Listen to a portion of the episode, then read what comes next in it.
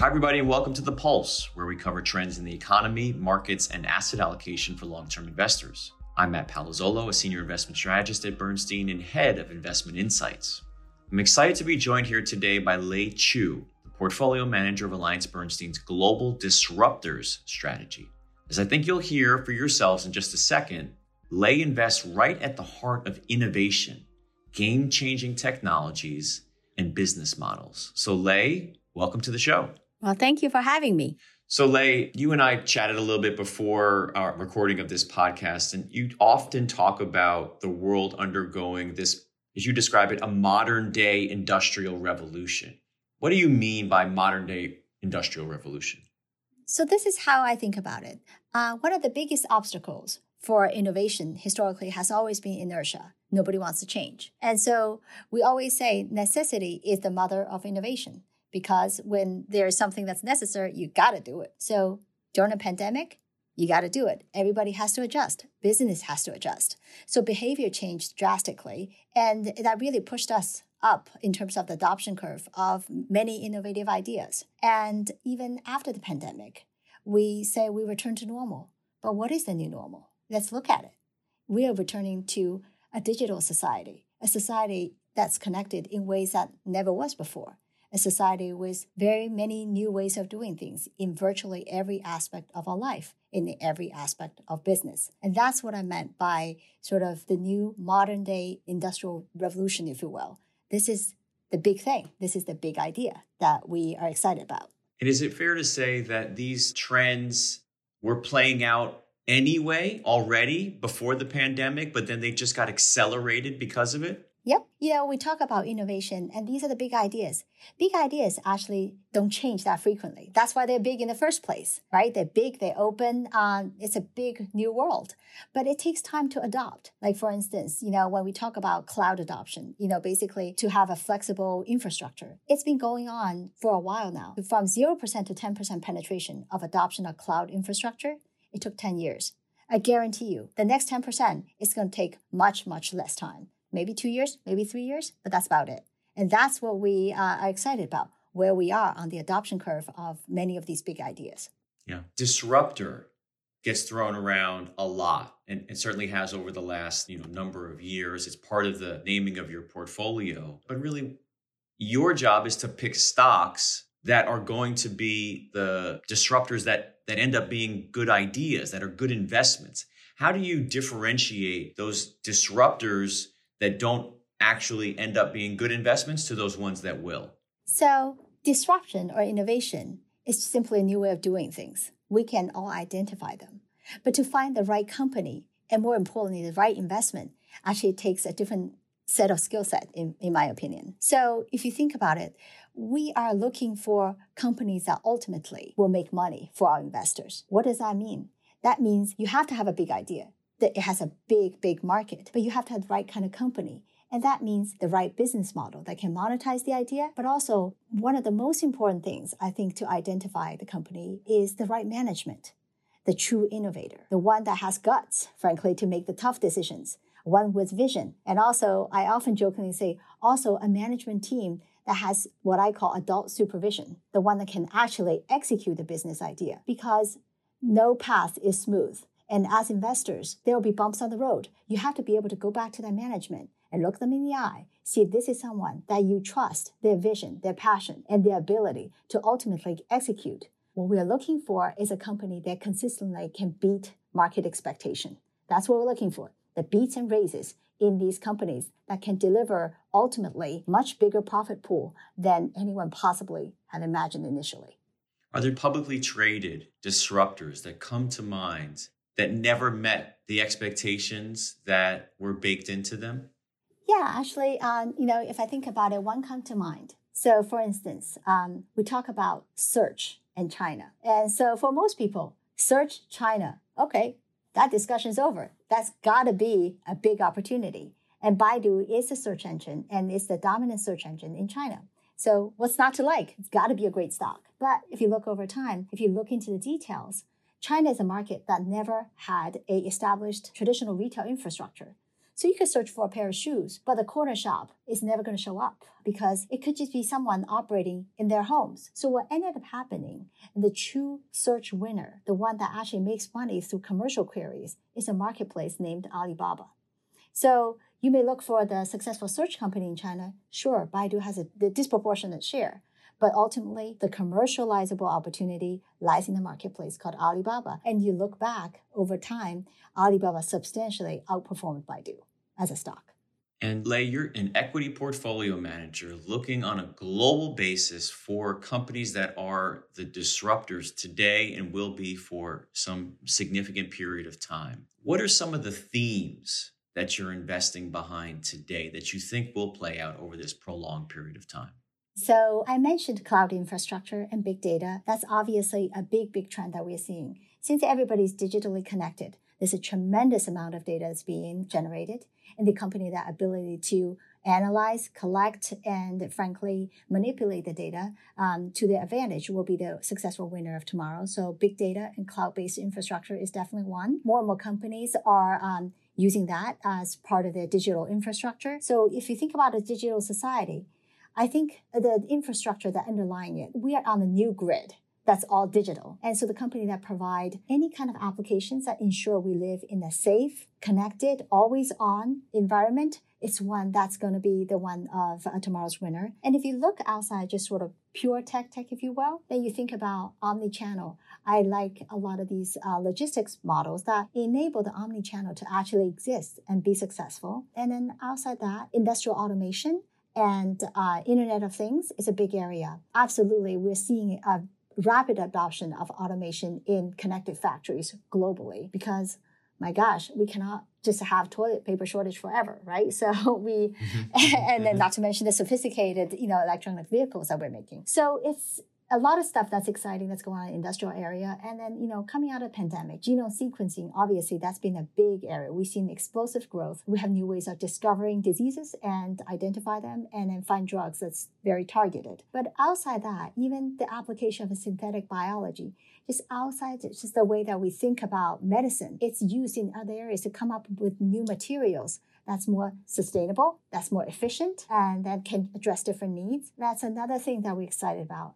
And last but not the least, I think we think about the resource efficiency. You know, we are at the cusp of really EV or solar or alternative energy. That's really being adopted rather quickly. And that's another area that we're very, very excited about. I'm glad you went into these other areas beyond just technology, right? I think people unfortunately think of disruptors as being really tech focused, and it may very well be, uh, uh, but it's not the only sector that is being disrupted or has disruptors. So you said energy, retail, industrial, medicine. So that's great to certainly make that point. Now, again, Lei, you're investing in stocks of companies that are the disruptors. However, many of these companies are well known and the possibility, arguably, is baked into their stock price. How is it as an analyst and as a portfolio manager, you get comfortable, or do you sometimes not get comfortable with the valuations that are attached to these great companies? First of all, I never get comfortable, right? You're constantly check it.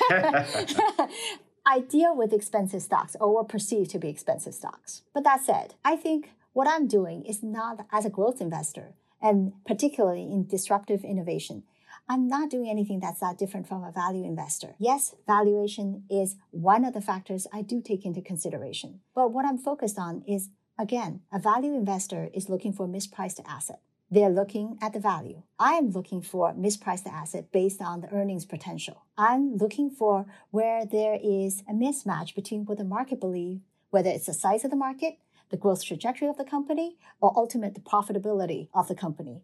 And I'm looking for that mismatch. That's why uh, I said at the beginning, I'm looking for the beats and raises. If you go back and then, frankly, eh, I can say Amazon, but you can look at all the FANG stock. They were always expensive at the early stage of growth every single one of them. And today, everyone is very comfortable with them saying that's where the quality growth is. Because, first of all, over time, market does pay up, pay a premium for sustainable growth. The compounders that year after year deliver you high growth and quality growth. But those are the ones that actually, in the earlier stage, they invested in their business. They ensure that they establish entry barriers, high entry barriers, so that they have the competitive moat to get to where they are today.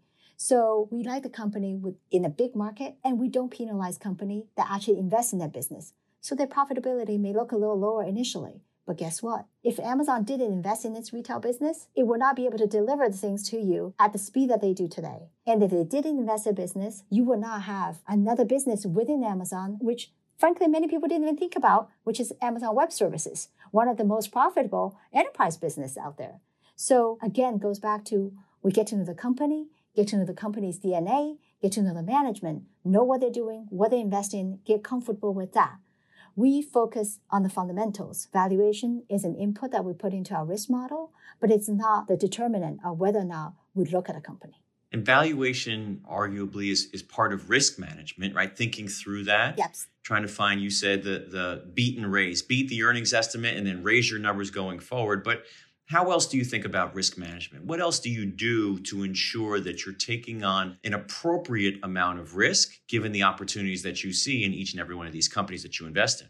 So we look at the company individually at the risk that they carry, and we have a portfolio. So we want to make sure that we understand the correlation about these companies. We want to make sure that when we take risks, it's the intended risk, right? So if you look as a growth investor, you're going to run a portfolio ultimately will be tilted towards growth. So that will be a big factor there. But that said, we do look at the sizing of each position and we look at the risk characteristics each company carry and how they relate to each other. And ultimately what we try to avoid is not to have a very concentrated portfolio with a lot of positions with high correlation to each other. In other words we understand we are taking some risk with this type of companies. What we don't want to do is pile risk on top of risk that's unintended. So that's how we think about our risk management I think that's great, um, as we call it, inside baseball, because often investors from the outside of our industry think about portfolio construction or portfolio management as just going to buy the 30 or the 50 or the 70 stocks that an investor likes the most and just putting them in a portfolio. But that might bring undue risk. You have to think about how they work together. You talked about correlations amongst those individual stocks. So by picking your favorite names, that's only part of the job. You also have to put them together in a thoughtful way. That's a key part of driving success in the investment management business. Lei, we're going to start to um, pull it together. I got uh, just one more question for you. And it's real open ended. So you can take this anywhere you want to. But what is it at this point in time? We're, we're towards the end of 2021. We've just gone through a, a global pandemic. The market has climbed back. What makes you excited about the future at this point in time? So, a couple of things. One is I truly believe that we are at the dawn of, or in the midst of industrial revolution. So there are all these great ideas, and we're just really at the cusp of it across so many industries. I believe the pandemic really brought disruptive innovation to the center to say, tomorrow's society will be very different from yesterday's. And then people use the word roaring 20s, right? So they compare it to, you know, the Spanish flu, like every 100 years, and then, you know, we get this mm-hmm. pandemic. Mm-hmm. And if you look in the 1920s, what happened? There was mass production of automobile. There was a highway system. People became very mobile and radio was invented. So information was distributed much more freely. In a way, we're having another roaring 20s, except this time when I think about infrastructure, the underlying of the society, it's a digital one it's one that is very different from when we think about just traditional brick and mortar. And I think about the many areas that we consume, technology is different. Technology has become the underlying utility of tomorrow's society. And that's where we're looking for opportunities across all industries. And last, I, I would say this, and maybe it's a little tricky, not everyone will agree with me, but you know, I get asked the question all the time Is it over yet? Why are these stocks so expensive? So to me, there's still non believers out there so I, I constantly get, well, you know, there's value stocks. They're so cheap. Why don't we own those instead of these? And I would say, well, if there are non-believers out there, there's an incremental buyer out there. And bull market climbs a wall of worry. And that actually gets me excited to convince more people that, you know, this is a different tomorrow, a better tomorrow. Well, I consider myself an optimistic person, but you made me even more optimistic for the future. So I appreciate uh, that. We're going to have to have you back on the show I'm ever feeling a little bit blue or a little bit nervous about the markets. But we're going to have to leave it there. Thanks so much for this really fascinating conversation and for the opportunity for you to share with our listeners about your global disruptors portfolio and your thesis and your philosophy and how you put it all together. So, Lei, thanks for joining us. Well, thank you. Thank you for having me. And to all of our listeners, thank you for joining us on this episode of The Pulse. I hope you've enjoyed listening and learning from Lei as much as I have. For more on her strategy, we'll link to a recent blog that Lei wrote in the description for this episode. And as always, we'll continue to monitor the key trends and the risks in the market and in the economy and share them with you here on The Pulse. If you've enjoyed this podcast, please subscribe and rate us on Apple Podcasts, Google Play, Spotify, or wherever you listen to podcasts. And email us all of your thoughts and questions or any feedback that you might have to insights at bernstein.com. Be sure to find us on Instagram and Twitter at BernsteinPWM. Thanks a lot and be well.